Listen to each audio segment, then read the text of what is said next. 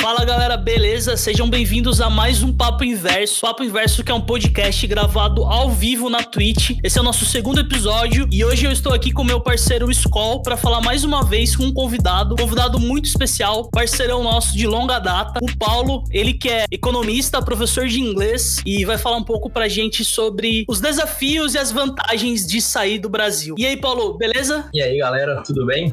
Obrigado pelo convite, primeiro de tudo, né? Já deixando pra galera de casa a coisa que a gente tava falando aqui antes, o meu tom de voz vai ter que ser esse, porque aqui na Irlanda são meia-noite e eu moro com mais 6 pessoas, então não posso acordar ninguém, então vai ter que ser nesse tom de voz. Imagina, cara. É, pois é, entendeu? Tá, mas bom, só pra fazer uma breve introdução, meu nome é Paulo, né? Eu tenho 32 anos, eu moro aqui na Irlanda já tem 2 anos e meio, um pouquinho mais, eu mudei pra cá em outubro de 2017. Essa, na verdade, é a minha 4ª experiência morando fora do Brasil. Eu já morei nos Estados Unidos por 3 vezes, em 3 etapas diferentes, né? A gente pode falar um pouquinho mais disso também. E eu tô aqui agora terminando meu mestrado, né? Eu termino meu mestrado agora em setembro, então meus planos são realmente continuar aqui e a minha ideia aqui hoje é justamente trocar essa ideia com vocês, é dar dica pra quem planeja sair, né? O que tem que pensar, o que tem que tomar cuidado, quais coisas ponderar e contar um pouquinho aí da minha experiência. Mais uma vez, muito obrigado. A gente tá muito feliz. Quando a gente pensou no tema, você foi a primeira opção logo de cara e justamente por isso que você falou de ter tido mais de uma vivência morando fora do Brasil em mais de uma etapa. E isso é muito legal pra nós, porque a gente vê muito programa do pessoal falando, fazer um intercâmbio, ou então, sei lá, galera um pouco mais nova, às vezes vai de au pair ou vai pra fazer um trabalho de verão, um estágio. E você passou por todas as etapas, né, cara? Você foi no high school, depois você foi de novo e depois você foi pra Irlanda, que é outra vibe, outra cultura. Então você é um cara completo que pode passar um panorama pra nós, assim. Primeiro ponto pra gente começar, eu queria que você falasse um pouco das diferenças, como que é essa mudança, como que foi cada fase, quais foram as dificuldades. E principalmente as mudanças que você sentiu em relação aos Estados Unidos, América do Norte, com a Europa, que é totalmente diferente, né? Completamente. A experiência que eu tô tendo aqui na Irlanda é completamente diferente da experiência que eu tive nos Estados Unidos, né? Eu vou começar falando pelos Estados Unidos, né? Vou ir por ordem cronológica, até porque cada experiência que eu tive estava muito relacionada ao momento de vida que eu tava, né? Então a minha primeira experiência foi em 2004. Eu sei que eu tenho essa cara de bebê, mas eu não sou. Sou meio velho já. Em 2004 eu tinha 17 anos. E eu fui para os Estados Unidos fazer um intercâmbio de high school. Eu fiquei 1 ano nos Estados Unidos. Na época, eu cheguei a conseguir bolsa. Então, assim, foi um processo interessante, porque na minha família era um sonho meu fazer intercâmbio, porque um primo meu tinha feito intercâmbio. Ele foi, digamos, um desbravador, assim, da família. Então, eu tinha esse sonho, eu fui o segundo. Minha irmã, alguns anos depois, foi também. Foi muito legal, só que o meu primo ele foi para a Austrália. Os Estados Unidos caíram no meu colo de uma maneira muito interessante, porque eu, na época, queria muito fazer high school, mas eu queria fazer high school na Nova Zelândia ou na Inglaterra. Tava olhando para outro canto. E nem era hypado assim, né? Nem era. Não, na época, pensa assim, galera, 2004... o terceiro filme do Senhor dos Anéis acho que tinha acabado de sair, ou tava pra sair. Então, assim, tava todo mundo querendo ir pra Nova Zelândia por isso, né? A galera ali da cidade que curtia pra caramba, tava todo mundo querendo ir por causa disso. Eu também queria, obviamente. Esse era o meu plano, só que era absurdamente caro. Assim, muito, muito caro. Acho que, eu não sei hoje, em termos de programa de high school, quais são os preços, mas na época já era muito caro. E aí eu fiz uma prova pra bolsa de intercâmbio e eu acabei passando nessa bolsa, só que eles me deram a seguinte opção. Ou eu ia pra Bélgica, que eu não falava nem alemão, nem holandês, nem francês, que são as línguas da Bélgica, ou eu ia pros Estados Unidos. E na época era uma bolsa só de 6 meses. Você já falava inglês, já? Eu já falava inglês. Eu estudo inglês desde que eu tinha 8 anos de idade, né? Então, nessa época eu já conseguia me comunicar. Não era fluente ainda, mas eu já conseguia me comunicar. Então, por só serem 6 meses, eu escolhi. E era um negócio assim, eu recebi a notícia, tipo, 12:30, quando eu cheguei em casa da escola, eu tinha que dar a resposta até 3 horas da tarde, entendeu? Senão a bolsa é pra outra pessoa. Foi a toque de caixa. Sem pressão, graças a Deus. É, quase num moleque de 17 anos, imagina. Assim que é bom, isso é bom. Pois é, né? E aí eu falei, então já que são só 6 meses, vou embora pros Estados Unidos, eu já falo a língua. Lá nos Estados Unidos eu trabalho para aperfeiçoar, né, a língua que eu já sei. E eu fui para os Estados Unidos, nesse meio período em que eu decidi eu embarcar, eu consegui estender por os outros 6 meses, né, como foi um desconto legal, nos primeiros 6 meses meus pais tiveram condição de pagar. Então eu fui fazer high school, cara, e assim, é uma cópia de filme americano, assim, mesmo, impressionante. A minha escola talvez não tanto assim, porque a gente era um pouquinho mais duro nas regras, na escola que eu estudei. Então, por exemplo, tinha código de vestimenta, né? Não tinha uniforme, mas não era qualquer roupa, tipo, não podia usar casaco com capuz, por exemplo, não podia usar calça jeans, tinha uma série de regras que a gente não vê muito nos filmes, né? Caramba! Mas fora isso, tipo assim, tem, na hora do almoço, tem os grupinhos, né? Então tem a galera gótica, na época era emo. Na época o emo estava em alta, então tinha os emos, tinha os jogadores de futebol americano, tinha as cheerleaders, tinha todos os grupinhos separadinhos, tem a questão dos caras populares, tem... Cara, tem tudo aquilo ali que você vê, até aqueles armários no corredor, que não sei o quê. E foi uma experiência, assim, fantástica. Eu não me arrependi em nenhum momento de ter escolhido para os Estados Unidos em vez de ir para a Bélgica. Foi a primeira vez que eu fui morar fora de casa. E foi a primeira vez que eu realmente me virei, entendeu? Porque eu, com 17 anos, se eu precisava resolver alguma coisa, era minha mãe, né? Eu falava assim, mãe, preciso de tal coisa, e o negócio se resolvia de alguma forma. E lá não, as situações que eu passava, eu que tinha que resolver. E eu passei por situação de trocar de família, né? Eu passei por isso ainda, então eu tive que resolver isso, entendeu? Eu tive que correr atrás. Pra que cidade que você foi, Paulo? Eu fui pra uma cidadezinha chamada Archibald. Na verdade, essa foi a segunda cidade que eu morei, que era onde eu estudava. A primeira cidade chamava Hamley, na Pensilvânia. Mas eu fiquei 2 meses e meio. Pra quem já assistiu o seriado The Office, ele se passa em Scranton, Pensilvânia. Eu morava a 5 minutos de Scranton. Que da hora. Entendeu? Então... Eu tô reassistindo, inclusive, The Office agora, e eu reconheço muita coisa. Tipo assim, locais que eles falam na série realmente existem, entendeu? Então, as cidades que eles mencionam, o shopping que eles mencionam, que é o Steamtown Mall, esse é um shopping real, ele existe. Os locais que eles vão, inclusive, em alguns episódios, eu não vou saber agora de cabeça, que eu tô, na verdade, tá esperando, mas em alguns episódios aparece o capacete do time de futebol americano da minha escola. Aparece, né? Da hora. Aparece no seriado. Então, eu morei ali naquela região e foi fantástico, né? Depois que eu resolvi esse problema que eu tive com a primeira família, foi fantástico, assim, cara. Eu não tenho do que reclamar, eu tenho contato com as pessoas que estão lá até hoje, eu tenho grandes amigos lá, eu tenho contato com a família lá até hoje. Eu voltei para visitá-los em 2014 e eu fiquei na casa da minha família lá. E eles me receberam super bem, foi super legal. Então, eu criei realmente uma conexão pro resto da minha vida com essa família. E é uma família muito legal, porque essa família, para todo mundo entender um pouquinho a dimensão do que foi para essa família, né? Essa família nunca tinha conhecido um intercambista na vida. Nunca tinha conhecido um, nunca tinha adotado nada. E eu tive um problema com a minha primeira família, que é o seguinte: a minha coordenadora local, ela fez uma confusão de alocação de pessoas, porque as escolas, elas atendem determinados distritos. E assim, ela me colocou para morar com a irmã dela, mas a escola que atendia o distrito onde a irmã dela morava, ela tinha colocado 2 meninas de outro distrito, entendeu? Usando o endereço da irmã dela. Como ela fez essa confusão, eu acabei indo estudar em um outro distrito. E esse distrito ficava a 40 minutos de carro todos os dias. E os americanos não fazem, eles não levam o filho para a escola, entendeu? O filho vai até a rua, ele pega o ônibus, ele vai para a escola, ele volta de ônibus. Ponto. Os pais não se preocupam com isso. E isso virou um problema, porque era 40 minutos, era longe. E a coordenadora falou que eles iam receber dinheiro para ajudar na gasolina, que era uma mentira. O programa nunca prometeu isso, o programa nunca falou, sempre falou que o custo é todo da família, a família ganha desconto em imposto, mas, né, custear o intercambista é pela família. E virou um problema a ponto da família começar a se recusar a me levar para a escola. Entendeu? Ameaçar parar de me levar pra escola, e chegou a diretora regional, foi lá pra poder entender o problema, pra poder resolver, e ela falou assim: olha, ele já começou o ano letivo naquela escola, que era Valley View, o nome da escola, né, que ficava nesse outro distrito, falou, ele já começou o ano lá e ele vai ter que terminar o ano lá. Quando ela falou isso foi uma, eu não lembro direitinho, isso foi uma sexta-feira, ela falou isso, tava sentado assim num sofá em L, eu, ela e o pai. Ela falou isso, o pai virou pra mim e falou assim: falou, beleza, hoje é o último dia que eu te levo pra escola, segunda-feira você se vira. Caramba, velho. Mandou essa, entendeu? Mas só pra entender uma coisa, as famílias de lá, elas também entram no programa de intercâmbio pra receber o estudante de outra parte do país, de outro país, né? Depende um pouquinho da empresa de intercâmbio. Esse intercâmbio que a gente tem, esse modelo em cabeça, que é justamente a troca, né? Você manda um estudante, você recebe um. Esse é muito do Rotary. O Rotary tem esse modelo. O que eu fui, não. O que eu fui era um modelo assim: o programa achava uma família que se dispunha a receber uma pessoa durante um ano. Só que eu acho que o meu foi meio atropelado. E eles recebem, tipo, algum incentivo financeiro? Por exemplo, você toparia receber o aluno aqui do Brasil por tanto dólares por mês, sei lá, alguma coisa assim? Eles recebem desconto em imposto. Imposto de renda, parece. Né? Parece que não... Sim, parece não. Não tem nenhum tipo de compensação financeira, de dinheiro, de ajuda de custo, nenhum. Isso aí realmente é por conta da família. A família custeia alimentação, a família custeia transporte, você vai viajar com o intercambista, então tudo é tudo por conta da família, mas tem um abatimento no imposto. Né? Entendi. Na hora de fazer o imposto, então isso tem. Esse é o incentivo, mas eles são muito cabeça aberta para isso. E de novo, até voltando para a história, né? Nesse dia, eu fui para a escola, assim, 40 minutos, com a minha cabeça... explodindo. Eu tinha 17 anos, falei, cara, eu não posso dirigir. O ônibus da minha escola não vem aqui. Falei, como é que eu vou pra escola segunda-feira? Né?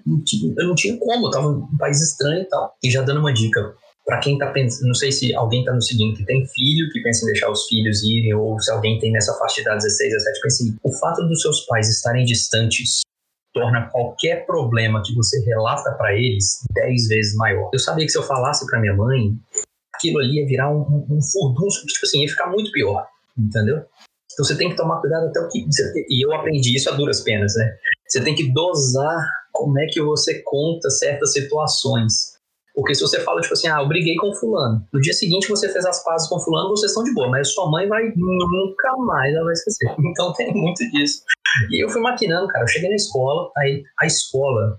A minha escola era pública, tá? A minha escola ela não tinha nada de especial e é uma estrutura que todas as escolas têm. Ela tem psicóloga, ela tem que eles chamam uma conselheira, né?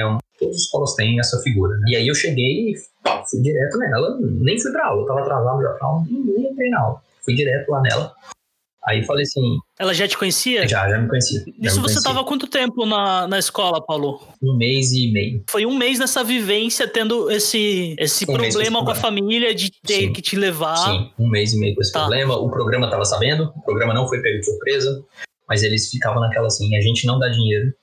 Aí ficou a família cobrando da coordenadora, falando que ia ter dinheiro, a coordenadora falando que a escola, que o programa ia dar dinheiro. Aí a gente cobrava do programa, o programa falava que não dava dinheiro, eles me cobravam. Eu paguei gasolina algumas vezes. Entendeu? Isso que eu ia perguntar, alguma vez chegaram a te cobrar pra isso? Chegaram. E como que era a tratativa, cara? Você tinha 17 anos. E pra nós aqui, 17 anos é uma criança, né? A gente tem uma visão muito de... Ainda é muito jovem. Só que lá 17 anos é um quase adulto que tá se preparando pra sair de casa e ir pra faculdade. Então eu acredito que foi uma aproximação um pouco mais realidade na cara, assim, não foi? Ou foi de boa? Como que foi? Não, foi mais realidade mesmo, assim, entendeu? Foi tipo dele falar assim, falar, olha, a gente tá te levando pra escola, o programa não tá pagando a gente, então nada mais justo do que você pagar. Na lápide, entendeu? Uhum. Tem duas coisas. Tem uma essa que é uma tratativa realmente que é típica de que seria com uma pessoa de 17 anos, mas também tem um jeitão americano que até então eu não estava acostumado, né? Que é papo reto, entendeu? Tem que falar, fala mesmo sem rodeio e foda-se. Just business, né? Exatamente. Não é pessoal, exatamente. Não é pessoal. A gente, nós latinos, temos muito essa coisa da proximidade, como é que eu vou falar, como é que a pessoa vai se sentir. Foda-se como é que a pessoa vai se sentir. Eu tenho que dar um recado, o recado é esse e o recado tá dado. É isso. E eu com 17 anos, o que eu fiz? Abri a carteira e falei, toma, né? Não sabia me defender, não sabia contra-argumentar. Mas enfim, eu fui na conselheira, falei pra ela a situação toda que tava acontecendo. Ela falou assim, você conhece alguém aqui? Tipo, tem algum amigo e tal? Aí eu falei de alguns amigos que eu já tinha feito até então, né? E falei do Kelly, que era um amigo meu. É nome de homem também, tá? A gente não tá acostumado, eu também não estava, mas é nome de homem. E a gente tinha feito uma viagem pra Salem umas 2 semanas anteriormente. Eu dormi na casa dele, na volta da viagem. A gente foi passar o Halloween em Salem, que se alguém tiver oportunidade na vida, vá. Que é... fantástico. Eu dei a sorte na minha vida de passar o Halloween, acho que nas 2 melhores cidades do mundo para se passar Halloween, Salem e Dublin. Quem puder passar em qualquer um desses lugares, vá, que é fantástico. Aí eu falei para ela, tem o Kelly. Ela falou, então vamos ligar, porque ela, de novo, ela conhece todo mundo. Ligou para a mãe do Kelly e ela falou, não, conheço ele, ele pode ficar aqui no final de semana. Aí ela falou, beleza, durante o final de semana a gente tenta achar alguma solução para você. E durante o final de semana... a família do Kelly me convidou pra morar com eles. Eles foram a minha família até o final, né? Mas você vê, eu cheguei na casa deles como um completo estranho. Eu tinha ido lá uma vez só. E eles me convidaram pra morar lá. E dali por diante. Então, assim, tive um relacionamento ótimo com essa família. Eu não tive um problema. Eles foram maravilhosos comigo, assim. E eu usamos, tipo, aniversário eu ligo, Natal eu ligo. A minha mãe dos Estados Unidos, inclusive, ela veio no ano passado. Então, eu encontrei com ela. E eu faço questão. Porque é um relacionamento realmente que eu levo pra minha vida inteira, né? E aí foi até o final do programa, até... E o carinha virou seu irmão, praticamente, né? É meu irmão. Ele já tem filhos lá, eu já conheci os filhos deles, eu faço chamada de vídeo, entendeu? Com eles. É realmente a minha família, uma extensão da minha família que tá nos Estados Unidos. E é um relacionamento muito legal. Então, você vê, eu voltei em junho de 2005, né? Eu me formei lá no ensino médio, eu voltei pro Brasil e a gente mantém contato até hoje. 15 anos aí que eu voltei já e... contato é mantido, cara. A gente não perde contato. Impressionante. Cara, impressionante. Que da hora. Quando você voltou, você já tinha na cabeça essa ideia de vou morar fora? Ou você ainda ficava, foi uma experiência legal, mas tem minha família no Brasil? Não, qual que foi o choque da volta? Assim, eu fui paz. A minha criação foi muito de que o mundo era muito grande pra eu me prender em um lugar só. E que se eu achasse que tinha um lugar melhor pra mim, era pra eu ir. Meus pais me criaram com essa mentalidade. Massa. E eu já tinha essa mentalidade antes do intercâmbio. Depois do intercâmbio, então, que eu voltei, que eu gostei realmente de morar lá, foi realmente assim, virou o objetivo da minha vida mesmo, sair do Brasil de novo, voltar pra lá. Não consegui até hoje, tem 15 anos aí, mas acho que eu tô perto, mas enfim. Mas eu voltei nessa pegada. Eu falei, não, bicho, eu tô voltando, mas eu quero voltar. Eu vou trabalhar pra voltar. Essa primeira vez que você foi, você voltou depois de um ano, né? Aqui você tinha que terminar seus estudos ou você já tava pronto pra cursar um vestibular e ir pra uma faculdade? Como eu tinha o diploma de lá, eu só fiz equivalência de diploma. Fiz tradução juramentada na época, ainda era necessário juramentada, acho que hoje mudou.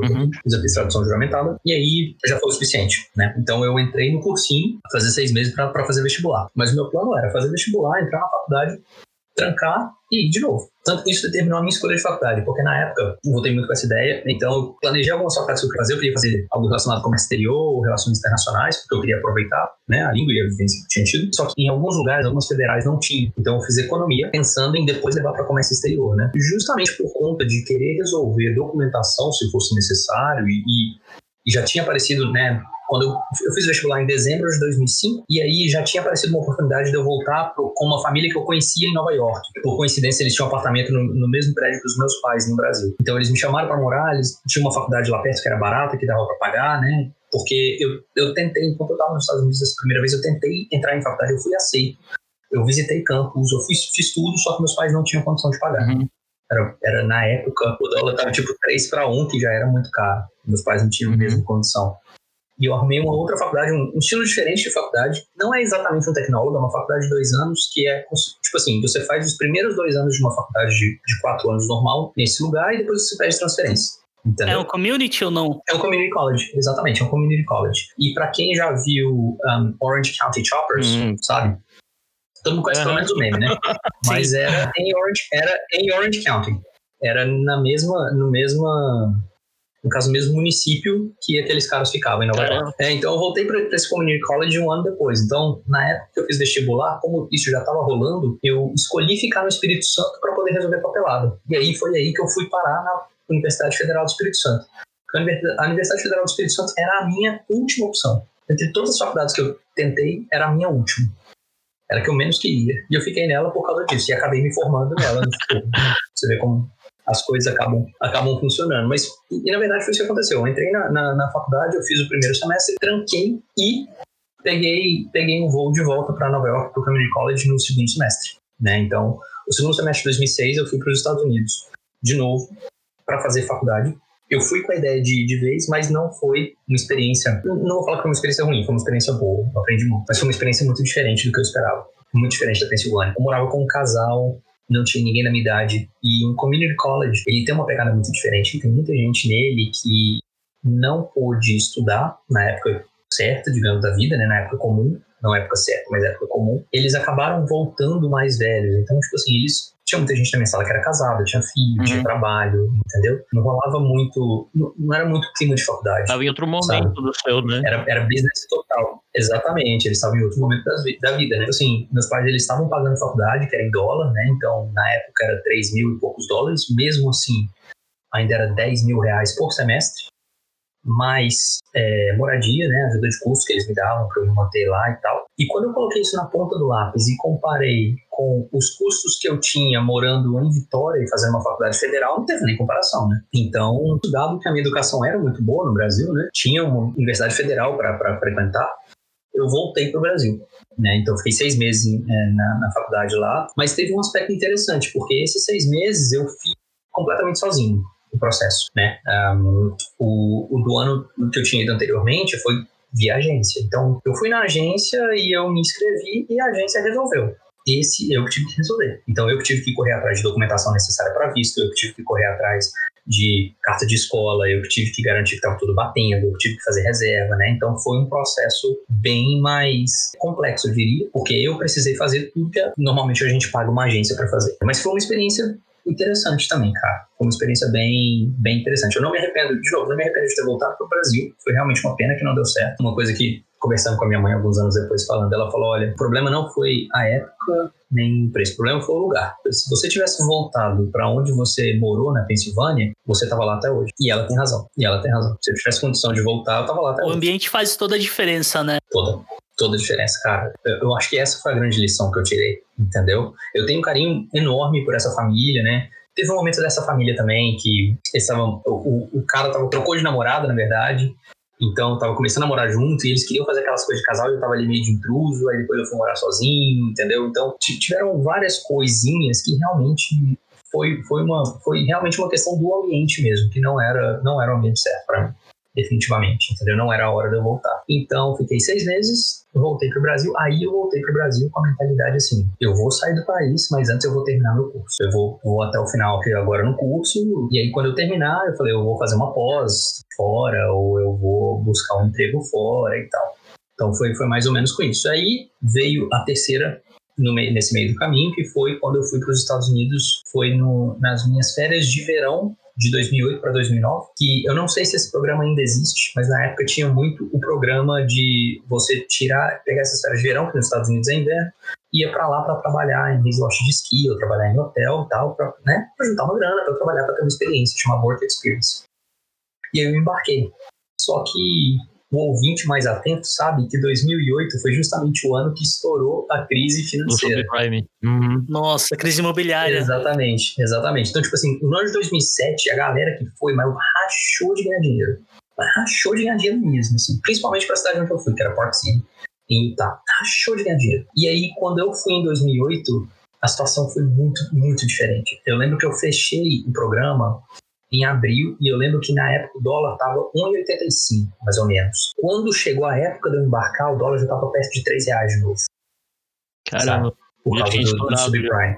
Uhum. É, eu já tinha conseguido emprego, então, tipo assim, eu cheguei lá com emprego garantido, né? Eu já tinha carta de emprego, já tinha tudo agendadinho, bonitinho, a ida para poder resolver, porque, por exemplo, eu tive que tirar um documento novo. Eu fui realmente tirar esse documento que eu precisava, porque eu precisava recolher imposto e tal. Só que assim, cara, eu me espantei porque quando eu morei nos Estados Unidos as outras vezes, eu estava acostumado com o seguinte, se você está precisando de emprego, você vai no McDonald's ali da esquina que eles têm um emprego para você. Você vai no Walmart, eles têm um emprego para você. Entendeu?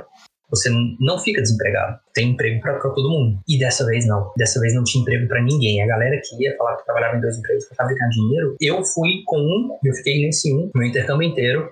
Teve gente que foi sem emprego, que era uma prática comum, a galera ia mesmo sem emprego, chegava lá que eles arrumavam, tipo assim, coisa de 1 ou 2 semanas.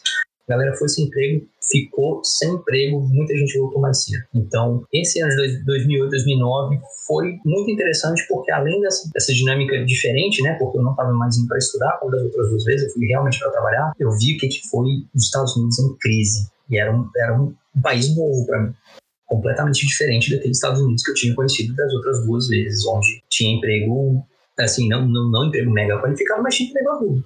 Ninguém que ficava sem emprego, basicamente. Então, essa experiência foi interessantíssima, assim.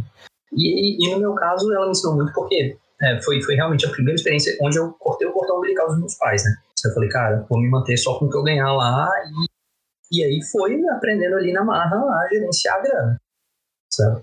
Mas, em compensação, eu consegui voltar com, né? Eu comprei o que eu precisava comprar, né? Eu queria comprar um laptop, eu comprei. Eu paguei todas as minhas contas, eu comprei roupa de... comprei blusa de futebol americano, então tiveram várias coisas assim que eu consegui realizar ali, mas o aprendizado mesmo que eu tive da questão da crise, cara, esse foi o maior aprendizado que eu tive naquela experiência, assim, total, mesmo que foram só 3 meses e meio, mas eu acho que esses 3 meses e meio foram tão impactantes pra mim quanto aqueles 10 meses do high school também foram, entendeu? E você sentiu diferença na tratativa de você sendo um estrangeiro quando você foi em 2004, em 2006 e em 2008 com os Estados Unidos em crise? Porque eu imagino que você acabou sendo visto um pouco também como concorrente, né? Tinha já essa parada de, um imigrante tá tirando um emprego que poderia ser de um americano. Rolou uma diferença ou não? Eu não senti. Eu acho que, no meu caso, e falando particularmente dos Estados Unidos, é um pouquinho... Eu tenho um viés que é o meu inglês, que quando eu fui das outras vezes eu realmente trabalhei para eu eliminar qualquer sotaque meu de inglês. Tanto que aqui na Irlanda muitas vezes perguntam se eu não sou americano, porque eu tenho um sotaque bem carregado americano. Então, muitas vezes as pessoas achavam que eu era americano, né? Pela forma como eu falava inglês. Mas eu acho que também, além disso, tem o aspecto de que eram empregos claramente temporários. Então, nós não passamos por isso. Sim. Mas tiveram situações, sim, em que os brasileiros foram para lá para trabalhar e eles ouviram que eles não iam receber emprego porque o empregador estava priorizando o americano. Quando eu fui em 2004, 2006, o fato de eu ser estrangeiro era um motivo mais de curiosidade. Então, eles queriam saber, porque eles não têm noção do que é o Brasil. Tá? Não tem noção. Hoje, eu acho que por causa da internet o mundo conhece um pouquinho mais do Brasil. Mas em 2004, que a coisa não era tanto assim, a internet estava no seu começo ainda, eles não sabem nada a respeito do Brasil. É futebol e samba, né? Tem muito meme achando que tipo, o Brasil é só floresta amazônia, um pouco de praia, umas sambiças, tipo umas coisas absurdas assim, né? É isso que eles ouvem, número um. E é essa imagem que os nossos governos sempre passaram para fora, quando queria atrair as pessoas pelo turismo, entendeu? Que era assim que eles queriam atrair as pessoas. Não tinha uma imagem sendo passada de, por exemplo, lugar para negócios ou, né, da diversidade do povo brasileiro e tal. Tinha imagem sendo passada disso aí, entendeu? Carnaval, né? Carnaval e futebol e samba, entendeu? E é carnaval na Bahia, carnaval no Rio. Então era isso. Então não dá nem pra gente culpar tanto, né? Eu acho que, não sei se é por eu ter morado lá, por eu ter tido essa experiência, mas eu vejo muito diferente essa questão dos americanos não saberem sobre o Brasil. Porque a gente olha isso e como assim, tipo, eles são arrogantes, eles só querem saber deles mesmos. E não é tanto assim, entendeu? Tipo assim, a impressão que eu tenho é que a gente tem uma visão, às vezes, superestimada do Brasil. Acho que a gente, às vezes, quer estar lá, a gente quer fazer parte, quer que todo mundo conheça, mas as prioridades que a gente tem do Brasil, e isso eu consigo te falar que é certeza hoje que eu tô aqui na Irlanda, eu consigo ver muito bem isso, as prioridades que a gente tá tendo no Brasil não são as mesmas prioridades que esses países estão tendo. Ainda mais em 2008, né, Paulo? Total, ainda mais em 2008, que era uma época que o brasileiro achava que a gente ia estar dando uma guinada na economia, ia estar dando uma guinada... Então, exatamente. Né? A gente tinha uma visão que não era o que o mundo tava enxergando, né? Isso eu acho que devia ser um choque. Total. O mundo nos viu em 2008 como o mundo está nos vendo hoje. Eles estão vendo assim, os brasileiros, eles estão falando assim, o que esses caras estão fazendo? Fora da realidade. É, exatamente. Eles têm intenção, esses caras são malucos. Esses caras estão vivendo em um mundo paralelo porque o que eles estão fazendo não faz sentido. É dessa forma. E era a mesma coisa em 2008. Né? Eu que sou economista ainda, a gente estudou muito isso. É muito essa visão assim, que o mundo tinha da gente. Então, acho que por eu ter morado fora, eu não vou falar que eu compartilho ou que eu acho justificável, mas acho compreensível a visão que eles têm do Brasil, entendeu? Acho bem compreensível que a gente é realmente um estranho no ninho. E a gente não se dá conta disso até que a gente sai do Brasil, né? Porque dentro do Brasil a gente fala assim, por que a gente é um estranho no ninho? A gente tem que estar lá, a gente é um país enorme, né? Ainda tem gente que acha que é a oitava economia do mundo, não é mais, mas enfim, a gente já foi a oitava economia do mundo, a gente tem riquezas, etc e tal. Então a gente tem todas essas vantagens que a gente acha que a gente tem que estar participando na mesma mesa com esses caras, mas a gente não está, porque a gente está olhando para outro canto, a gente está com prioridade de outra forma, a nossa adoção de tecnologia é muito mais lenta, entendeu? Realmente a gente não está ali na mesma sintonia desses caras, então esses caras optam por ignorar. E nosso debate ainda está pautado em pautas que são retrocesso, que já nem se discute mais, né? Sei lá, parece que o Brasil tem uma necessidade de uma via de relacionamento de mão dupla, mas na qual só o Brasil quer ter lucro, bem dizendo. Não lucro, mas vantagem, sabe? Eles querem que venha turista pra cá, pra gastar aqui, e quando quer ir pra fora, é pra lucrar também. Vocês que são economistas têm uma noção melhor do que eu, assim. Mas eu acho que isso aí, quando a gente traz pra um ambiente micro de tratativa social do cidadão, eu acho que deve queimar muito o filme do brasileiro, cara. A gente exporta o que eu acho que é a pior coisa que a gente podia exportar, que é mão de obra qualificada. A gente exporta os nossos melhores cientistas, a gente exporta os nossos melhores profissionais de TI, Quantos brasileiros eu não conheço aqui em Dublin, que a empresa foi até o Brasil, meteu um pacote irrecusável na mão desse cara, pra esse cara largar tudo e vir pra cá. Conheci muitos aqui, muitos aqui. O que a gente tá exportando hoje é isso, que a gente não deveria, né? Que a gente tinha que dar um jeito. Por quê? Porque no nosso país a gente, infelizmente, não criou ainda mecanismos pra segurar esses caras. E você é um exemplo muito bom disso, né, cara? Porque, olha a sua história, você é um cara que teve chance de fazer high school fora, aí voltou, entrou numa universidade federal, teve um ensino bom... Uhum. E as circunstâncias te fizeram exatamente ter essa visão. Cara, vou sair fora porque bem ou mal aqui não tá rolando pra mão de obra mais qualificada, exatamente, né? E eu acho que esse é o primeiro ponto, quando a gente pensa em próprio tema do programa Vale a Pena Sair do Brasil, a gente não vê futuro, não vê uma melhora de economia, uma melhora de condições de trabalho mais favoráveis pra você ter uma estabilidade financeira. Sim. Isso eu acho que é um fator que pesa muito, sim, na balança. Eu, como economista, cheguei a essa conclusão. Como economista, eu sentei, eu lembro de sentar e olhar os números e falar assim, cara, não, é uma situação que não vai mudar no meu tempo de vida, entendeu? Ou pelo menos não vamos chegar numa situação que eu gostaria de fazer parte, no sentido de que eu acho que é saudável, né? Não no sentido que eu não gostaria de contribuir. Eu gostaria, com toda certeza gostaria, se eu um dia tiver que voltar para o Brasil para contribuir de uma ou outra forma, eu gostaria muito, mas sendo bem realista, isso não é o que a gente vê, entendeu? E isso afasta, isso realmente afasta, né? Então a visão que muitos têm do Brasil, até amarrando, é justamente essa, é que é um lugar maravilhoso, os brasileiros são muito bem vistos aqui, por exemplo, a gente é visto como um povo muito trabalhador, porque a gente realmente trabalha pra caramba, mas é visto como, tipo assim, a gente tem que sair pra gente poder explorar e poder fazer valer a pena esse trabalho nosso, porque quando a gente faz isso no Brasil, boa parte dessa produtividade vai pro ralo nesse tipo de atividade imbecil. Eu não sei outra palavra pra classificar. Até buscar, eu acredito que até buscar um pouco de dignidade mesmo, né, cara? É difícil aqui. Porque se você for ver bem, por exemplo, o poderio que um salário mínimo tem, compra aqui no Brasil, é extremamente inferior ao de um país muito mais desenvolvido, como o próprio Estados Unidos e os países europeus. Você fala, pô, eu ralo pra caramba aqui, eu estudo, eu faço faculdade, e aí eu não consigo arranjar emprego. Quando eu arranjo, eu não tô ganhando nem pra sobreviver, cara. Às vezes eu não consigo sair da casa dos meus pais, entendeu? Pensando num ponto de vista de você ter básico de uma estabilidade financeira. Um conforto, né? Você não ter que deixar de fazer alguma coisa. Eu não digo assim, tô falando básico. Você não ter que chegar no fim do mês pensando, puta, eu vou pagar a conta da água ou vou pagar a internet? Eu vou comprar carne ou vou, sabe? A gente sabe que tem famílias que vivem com até menos, mas daí entra até o comparativo que você falou, cara, isso não é o normal. E a gente trata como normal. Exatamente. Esse que acho que é o grande problema.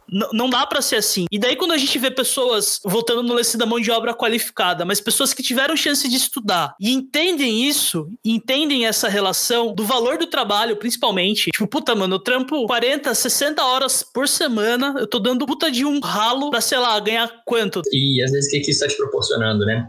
O Gustavo falou a palavra-chave pra mim, que é dignidade, entendeu? Exato. Aqui eu assim como a maioria dos brasileiros que vem aqui para estudar inglês, a gente ganha salário mínimo, né? A gente ninguém tá rico aqui, a gente tá realmente ganhando salário mínimo. O salário mínimo aqui na Irlanda dá mais ou menos 1.500 euros por mês. Aí a pessoa já vai converter, né? Mas a 5, né?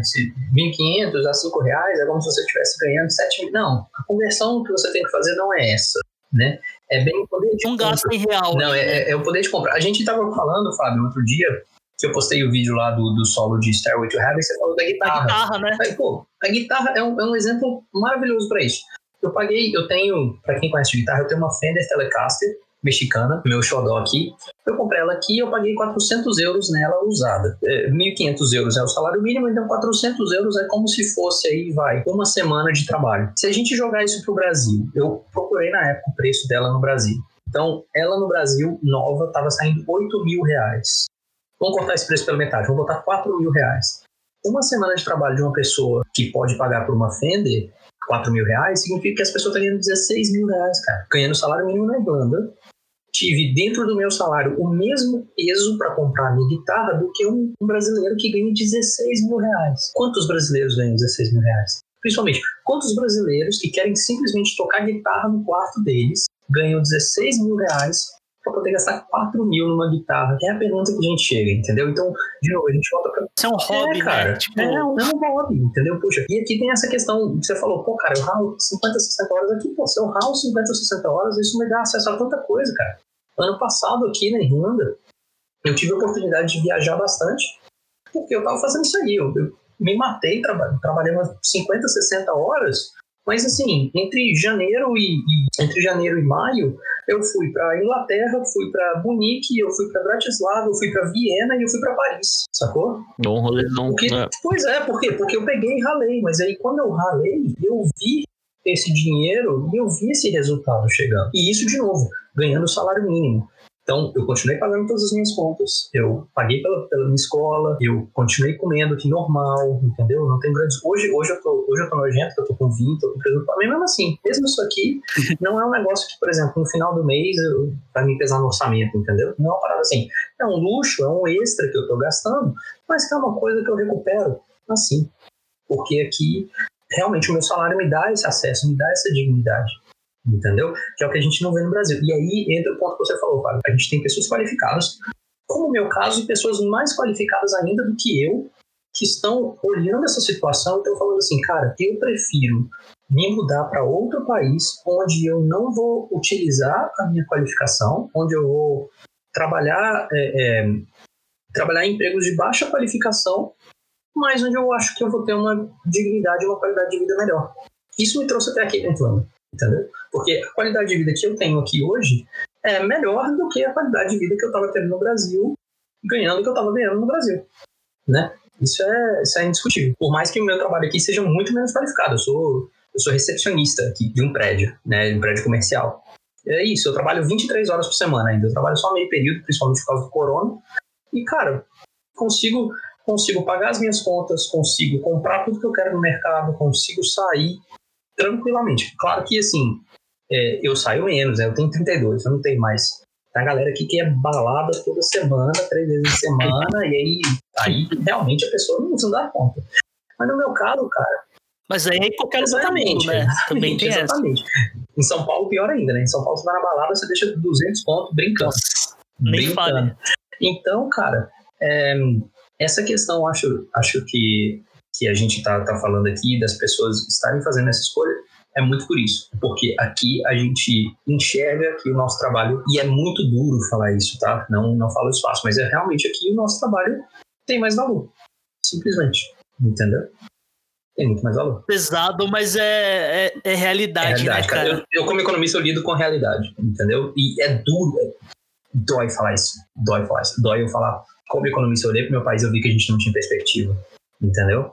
Só que, como economista, eu também falei assim, então eu tenho que usar isso ao meu favor, para eu poder ter a vida que eu gostaria de ter. Que eu também não acho justo, né, e a gente falou do ambiente, que eu me deixe limitar pelo ambiente. Se o ambiente não tá bom e eu não posso mudar o ambiente, mudo eu. Foi isso que me trouxe até aqui. Total. Eu achei legal que você falou agora isso de botar na ponta do lápis e fazer essa relação de valor de trabalho. Dessa relação de que às vezes não é o que você faz, mas o quanto você ganha pra fazer. Porque eu tinha muito isso de pensar assim, pô, eu vou trocar de ser um jornalista aqui pra trampar de alguma coisa que eu não precisaria ter essa qualificação.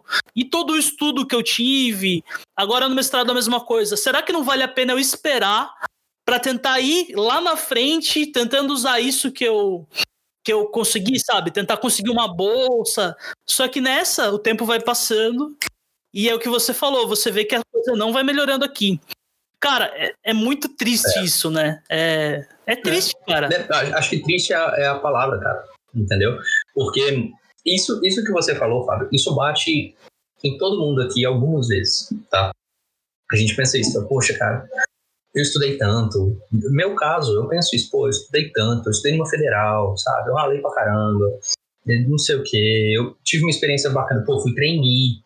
Então, isso é uma experiência foda, né, e tal. E aí, quando chega no fim do dia, isso e nada disso é valorizado, e não é mesmo, né? Isso não é valorizado, é o que te faz pensar, sacou? Pô, beleza, eu tô esperando um momento onde eu vou poder sair dessa forma, mas e se esse momento nunca chegar?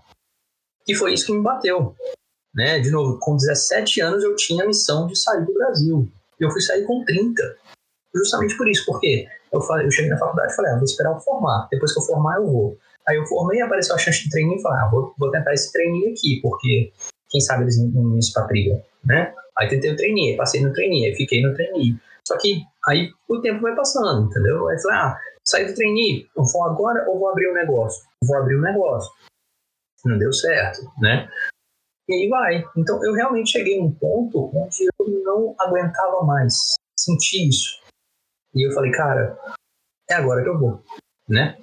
Eu juntei tudo, eu vendi o que eu tinha, e o dinheiro que eu tinha no meu nome, né, era o dinheiro que veio na mão comigo aqui, entendeu? É o meu patrimônio, né? É difícil, porque muitas vezes eu olho e a gente se compara, a gente fala que a gente não deve comparar com as pessoas, mas a gente se compara, não tem jeito. Eu olho para muitos amigos meus que estudaram comigo, muitos amigos de infância, né, já estão casados, com filhos. Inclusive, a gente nem tocou isso, mas isso é a pior parte do intercâmbio. Eu perdi 5 casamentos, eu perdi aí uns... Eu estava contabilizando hoje 5 casamentos, acho que uns 4 nascimentos. Já tem mais um aí em setembro chegando. Perdi a formatura da minha irmã. Então, quando você coloca isso tudo para conta ainda, porque você vai perder esses momentos, sabe? É só para te dar realmente a dimensão... Decepcionados, todos nós que estamos aqui, ou a maioria de nós pelo menos, estávamos com a situação do Brasil a ponto da gente falar assim, cansei, vou largar tudo e vou embora, né? E é uma situação que a gente obviamente não queria passar, uma situação que, se você me perguntasse, você queria estar no Brasil? Sob as circunstâncias eu queria, sob as circunstâncias eu realmente queria. Mas eu cheguei num ponto que eu olhei assim e falei, cara, eu tenho realmente que buscar as minhas aspirações, buscar fazer aquilo que eu quero pra mim e ter a vida que eu gostaria, entendeu? E eu não acho que o Brasil vai me proporcionar isso. E eu, infelizmente hoje, 2 anos e meio depois, ainda não acho que o Brasil vai me proporcionar isso. O dia que eu achar, eu vou pegar o avião de volta. A gente fala que é triste, que é difícil encarar esse lado da realidade, ao contrário do que possa ter parecido a gente falando, não é que a gente não gosta do Brasil, é justamente o oposto, né? É porque, o país é legal, a gente tem nossa família aqui, eu acho que é o que mais pesa do outro lado, tem os amigos, esses momentos, o país tem comida boa, o clima é bom, tem lugares fantásticos aqui, que eu já fui também. Então a gente só queria que desse certo também o lado profissional mesmo, né? A oportunidade da gente viver, que como eu falei, com dignidade. E quando a gente fala de dignidade, não é eu sou rico, ando de carro blindado, tenho mansão à beira-mar, sei lá, nada disso, cara. É uma vida satisfatória, né? Não precisa de luxo, assim. É uma coisa que é difícil, né, cara, de ter aqui. É você ter, eu acho que isso passa, cara, por você ter a oportunidade ou ter os meios para alcançar aquilo que você quer. E você tocou num ponto maravilhoso, assim, porque quando eu falo isso, eu sou muito interpretado justamente assim, você quer ser milionário. Não, eu não quero ser milionário, eu não quero ser milionário. Só que, por exemplo, o sonho da minha vida era ter sido músico, né? Certo. Aqui na Irlanda, mesmo que hoje isso já mudou muito, eu tenho outras oportunidades se abrindo, mas... Mesmo se aqui eu quiser seguir para me dedicar a ser músico, aqui eu tenho meios e tenho acesso para poder sobreviver disso, entendeu? Vou ser um músico multimilionário? Não, não vou. Mas vou conseguir ter uma vida decente com isso. A chance disso acontecer nessa mesma proporção no Brasil é muito menor. Né? E é esse o ponto que eu acho muito legal que você falou. Não é uma questão de...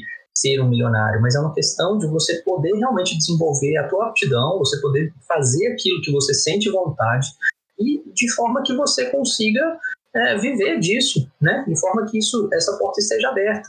Quando a gente fala que alguém vai fazer música no Brasil, infelizmente ainda é muito mal visto. Quando a gente fala nos Estados Unidos, por exemplo, eu conheço 3 pessoas que fizeram música, entendeu? Um deles era um dos irmãos da família com que eu morava, ele fez música, ele vive super bem. Ele dá aula numa escola, ele é professor de música numa escola. Vive super bem, né? Vive num padrão que, com certeza, um professor de música no Brasil, de formação similar, em média, obviamente, né? Eu estou de novo, a gente está aqui realmente jogando para a média, mas a gente tem que tratar justamente da média, da forma geral. Em média, um professor de música no Brasil não vai ter o padrão de vida que esse meu irmão tem, né? É bem por aí, é bem essa ideia de que a gente consegue ter, de novo, a palavra é dignidade, não é... Eu não preciso ter um BMW. BMW é mais acessível aqui, inclusive, tá? Eu não preciso, mas eu gostaria, inclusive. Não tem nada de errado em ter uma BMW. É mais acessível, mas... De novo, a questão não é viver no luxo, mas a questão é que a gente sinta que o nosso trabalho nos dá... Existe um significado que a gente consegue realmente ter aquilo, fazer aquilo que a gente gostaria e não muitas vezes fazer aquilo que as circunstâncias nos levam para que a gente tenha a vida que a gente gostaria de ter, que é o caso que eu vejo muito no Brasil. E é uma parada que não... Tem gente que pode até pensar que é... Ah, os caras são muito materialistas, estão falando muito de ter. Mas quando a gente fala em ter, eu achei legal que você usou o termo experiências agora. Eu acho que é isso. Essa qualidade não tá naquilo que você compra, naquilo que você adquire, mas naquilo que você vive. Você falou agora, pô, trabalhei pra caramba, mas viajei pra caramba. Antes da gente entrar no ar, a gente tava falando da Eurocopa. Putz, vou ter a chance de ver um jogo na Eurocopa, vou ter a chance de ver um show. Cara, pega o ingresso de show no Brasil... Um show médio de uma banda internacional é mais que um salário mínimo, sim, cara. Ou então, vamos trazer para uma outra realidade. Sei lá. Você falou, por exemplo, que você estudou numa escola pública nos Estados Unidos. Olha a estrutura que você tinha nessa escola. Você tinha psicólogo, você tinha provavelmente aqueles clubes de atividade extracurricular. Tinha. Cara, você tem uma estrutura oferecida pelo Estado que supre, sabe? Isso eu acho muito louco. Óbvio, vai ter gente que vai falar, mas saúde pública, não sei o que tem. Mas, cara, até isso dá pra você relativizar. E se você pôr na ponta do lápis, você vai ter sempre mais prós do que contras. Sim. Né? O caso dos Estados Unidos, pra mim, foi muito emblemático, porque eles chegaram num ponto... onde essa questão de maximizar as aptidões das pessoas é tão grande que eles transformaram isso num processo. Quando eu morei lá, eu entendi por que os Estados Unidos é tão foda nas Olimpíadas. Porque o cara que vai disputar as Olimpíadas, ele já sabia que o cara era bom naquilo quando ele tinha 7 anos de idade. Entendeu? Total. E isso eles fazem na escola, porque é o que você falou, a escola proporciona isso. É porque, e expandindo um pouco, da onde que vem isso? É porque eles, como sociedade, entenderam a importância disso, né? Pô, de novo, a minha escola não tinha nada de especial, escola pública. E na minha escola tinha uma piscina, na minha escola tinha uma quadra de basquete dentro, que era os esportes do inverno, tinha um campo de futebol americano para treinamento, que era na escola, e tinha o campo oficial com arquibancada, que era fora da escola, tinha um campo de futebol, pista de atletismo, campo de beisebol e 3 quadras de tênis. Além dos clubes que você falou, tinha clube de xadrez, clube de informática, clube de programação, tinha vários clubes, assim, né? E era uma escola normal, cara, uma escola que não é escola de rico, não é uma escola especial em nenhum sentido, entendeu? É uma escola que qualquer pessoa pode ir, que mora naquela região dos Estados Unidos. Então, é aí que a gente realmente vê, entendeu? Por quê? Porque a escola te prepara para se você tem uma aptidão para jogar tênis, entendeu? E de repente viver disso, vai jogar tênis, né? A escola vai identificar isso, eles vão identificar e eles vão trabalhar para que você maximize essa aptidão. Poxa, quantos garotos de escola pública no Brasil poderiam ser fodas no tênis, têm um talento absurdo e a gente não tem a menor ideia, né? Sim. Porque... Cara, você assistiu Last Dance na Netflix? Não vi ainda, eu tô marcado pra ver. Mas eu também. Vou dar um spoiler leve pra vocês, que é leve, não tem nada a ver com a trama em si, mas que eu fiquei abismado quando eu assisti, que é o nível intelectual dos jogadores. Comparando com a realidade do jogador brasileiro, sei lá, vamos pegar o jogador de futebol, por exemplo. A forma como eles prostam numa entrevista, que eles vão conversar, você vê que vem muito do ensino. E daí eles citam uma temporada lá, acho que foi 86, não lembro. Foi uma das primeiras do Michael Jordan, que ele se machucou e ele ficou quase que a temporada inteira sem jogar. E ele pediu pra voltar pra universidade pra terminar os estudos enquanto já era jogador profissional, porque ele tinha a noção que o ensino superior ia ser importante pra ele. Todos os outros jogadores têm esse peso. O cara entrar por conta do esporte, mas entrar numa universidade pesa muito. E até quando o cara é chamado pra NBA... o cara balança de tipo, eu vou largar o estudo que eu tenho a bolsa pra jogar agora, eu vou esperar e mais tarde com essa segurança do diploma. E daí você começa a analisar, cara, você começa a ver o discurso deles. Vai ter uma hora no seriado que eles chegam a falar de política, de posicionamento de Olimpíadas. E você vê assim, você fala, meu, até de estratégia, sabe? O que é uma formação humana, no sentido bem clássico de humanismo completo. Que o cara, ele teve a chance de virar um atleta, ele, um atleta de alto rendimento, sim, mas nem por isso ele deixou de ser uma pessoa com acesso à educação, a estudar matemática, a estudar ciências. Ele não teve que abrir mão, né?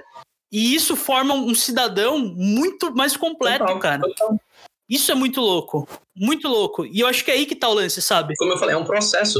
Eles inventaram, eles fizeram realmente um processo. Tanto que quem gosta aí de NFL, vê lá na introdução do jogador, o jogador fala a universidade que ele foi. Porque eles são chamados justamente pela universidade. Todos eles têm ensino superior. E o cara tem orgulho disso, né? Tem orgulho tremendo. Tanto que lá, eles contribuem com a universidade deles o resto da vida. Esse negócio, sim, deles de serem alumni, sim, né?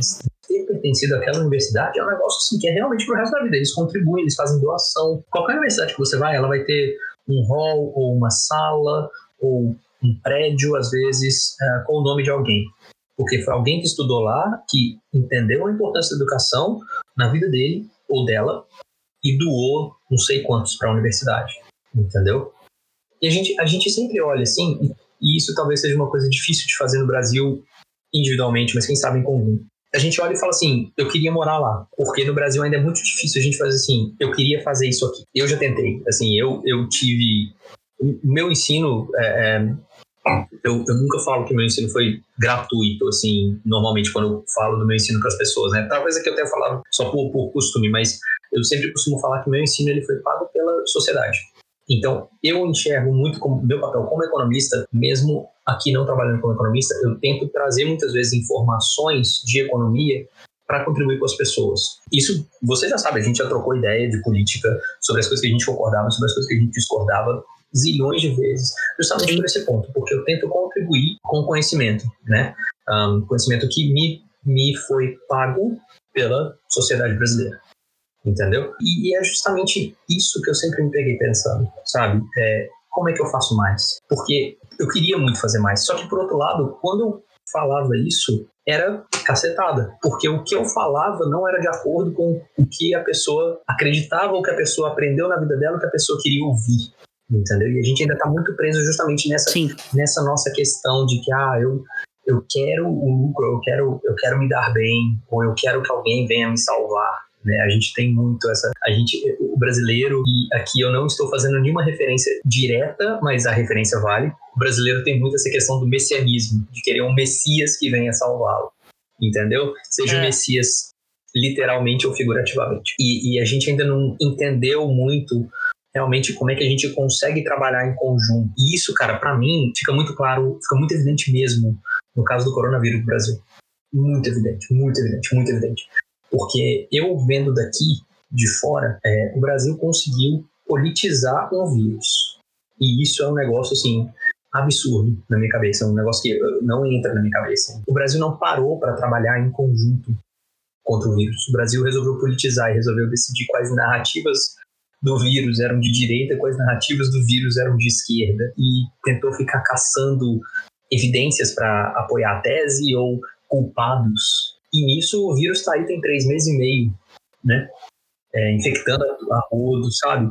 E de novo, para ilustrar, o tipo de coisa que eu falo que quando o mundo olha para o Brasil e fala assim, o que esses caras estão fazendo? Porque aqui na Irlanda, para dar um exemplo mesmo, para todo mundo ver, que é porque não tem tumulto político. Não, tem. Aqui na Irlanda teve a eleição esse ano para o parlamento, não tinha o primeiro-ministro escolhido, estava uma bagunça geral, e quando deu o coronavírus, os caras pararam total qualquer discussão política e o foco de todo mundo foi resolver o coronavírus. O cara que estava como primeiro-ministro interino, que era o cara que vinha anteriormente já como primeiro-ministro, ele não foi eleito primeiro-ministro oficialmente, ele não é o primeiro-ministro que vai ficar, mas ele, como primeiro-ministro interino, tomou a frente e todo mundo apoiou ele. Segurou o reggae, né? Exatamente. O importante não é decidir o posicionamento político a respeito do vírus. O importante é a saúde pública. E isso que eu acho que a gente perde muito foco no Brasil, porque a gente está tão preocupado com pormenores que a gente perde foco daquilo que é importante. E se a gente entendesse realmente o nosso papel na sociedade, a gente entendesse como é que a gente consegue construir, influenciar o nosso meio, a gente ia ter um outro país. a gente ia ter um outro país. E isso eu não falo em termos de direita, em termos de esquerda, em termos de centro.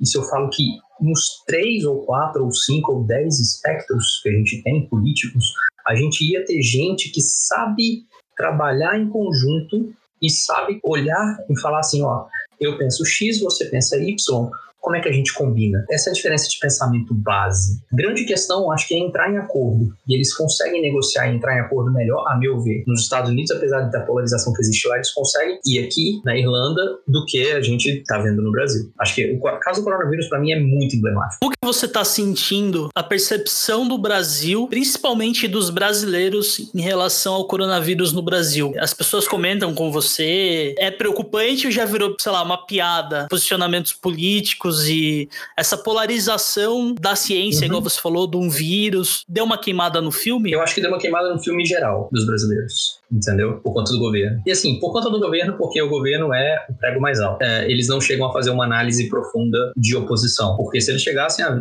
fazer análise da oposição, eles veriam também que a oposição não é culpada, mas a oposição está ajudando a deteriorar a situação. Tem vários elementos aí. Mas o governo é o principal e realmente está queimando. Eu acho que está queimando um pouco o filme, mas não a ponto de a gente sofrer, por exemplo, represália na rua. Tipo, nenhum irlandês me para e fala, ah, você está espalhando vírus porque você é brasileiro. Isso não acontece. Né? Mas realmente, não é igual fazem com o chinês aqui no Brasil, não, né?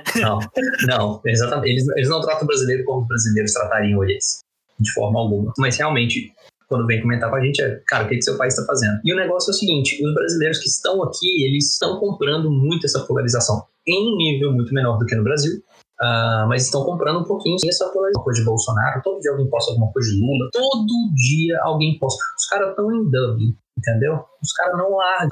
E assim, tem de tudo. E é uma coisa mais irritante que a outra, entendeu? É absurdos incomparáveis, assim, tipo, todo dia é um absurdo novo. Onde se olhar, na minha opinião, aqui de fora, uma maluquice acontecendo. E aí eu fico assim, eu queria muito poder contribuir com o Brasil, mas quando? O meu pensamento não é, tá deixando de ser até quando, né? Tá virando se. Mas por enquanto ainda é quando será que eu consigo voltar para um país onde eu consiga exercer alguma influência? Se você me perguntar isso hoje, eu te falo. Eu não tenho isso no meu horizonte hoje, infelizmente. Realmente, a gente tá caminhando pro final, tem muita coisa ainda pra falar, tem muita coisa ainda pra debater, o papo foi muito, muito rico, eu acho que merece uma parte 2, eu sabia que isso ia acontecer, que a gente ia aprofundar e talvez olhar não só na questão de tipo, ah, vale a pena porque é legal, porque não é, mas justamente pensar nesse panorama social e no que leva alguém a se perguntar, será que eu vou ter uma vida melhor se eu sair do Brasil? E acho que essas respostas foram respondidas, outros questionamentos foram levantados pra gente pensar que vale muito a pena. Acho que isso é melhor ainda. Melhor do que ter resposta é ter perguntas no final, né? Perguntas que a gente se faz aqui pelo menos a cada 6 meses, pode ter certeza. Se a gente tiver um papo desse a cada 6 meses é capaz de terem novos questionamentos sendo levantados também. Com certeza. Mas até acho que é um pouco do que a gente tem como objetivo com esse podcast, cara. Se agora tem 6 pessoas no chat, se 6 pessoas terminarem essa transmissão pensando nisso que a gente falou, refletindo no como que podem fazer diferença, como que essa situação pode melhorar, a nossa missão foi cumprida, sim, sabe? Com toda certeza. A palavra-chave aí é pensar. Tudo que eu falei aqui é muito de uma perspectiva particular minha, relacionado muito às minhas experiências, né, às coisas que eu vivi, muito à minha forma de enxergar. É claro que eu não estou aqui posando de dono da verdade, falando que tudo aqui é maravilhoso e o Brasil é uma bosta ou vice-versa, mas é uma visão, né, que eu estou tentando aqui passar para todo mundo, para que vocês considerem, que vocês pensem e associem justamente as suas experiências ao que você já viveu, a como você está enxergando essa situação atual, como é que você enxerga o seu futuro, que né, as suas aspirações e as possibilidades que o seu ambiente hoje no Brasil, ou se você não está no Brasil, se você está às vezes aqui na Irlanda, né, me acompanhando daqui, as possibilidades que você tem dentro desse ambiente. Dá uma reavaliada, nem que no final você chegue à mesma conclusão que você já tem, mas fazer esse caminho realmente de pensar onde é que você está, para onde você vai, e se você tem meios, é possível. Então, se alguém conseguisse questionar, cara, putz, esse papo aqui foi mais do que gratificante. Então, como eu disse, cara, fica aberto o convite, vamos marcar da gente voltar aqui pra gente fazer de novo.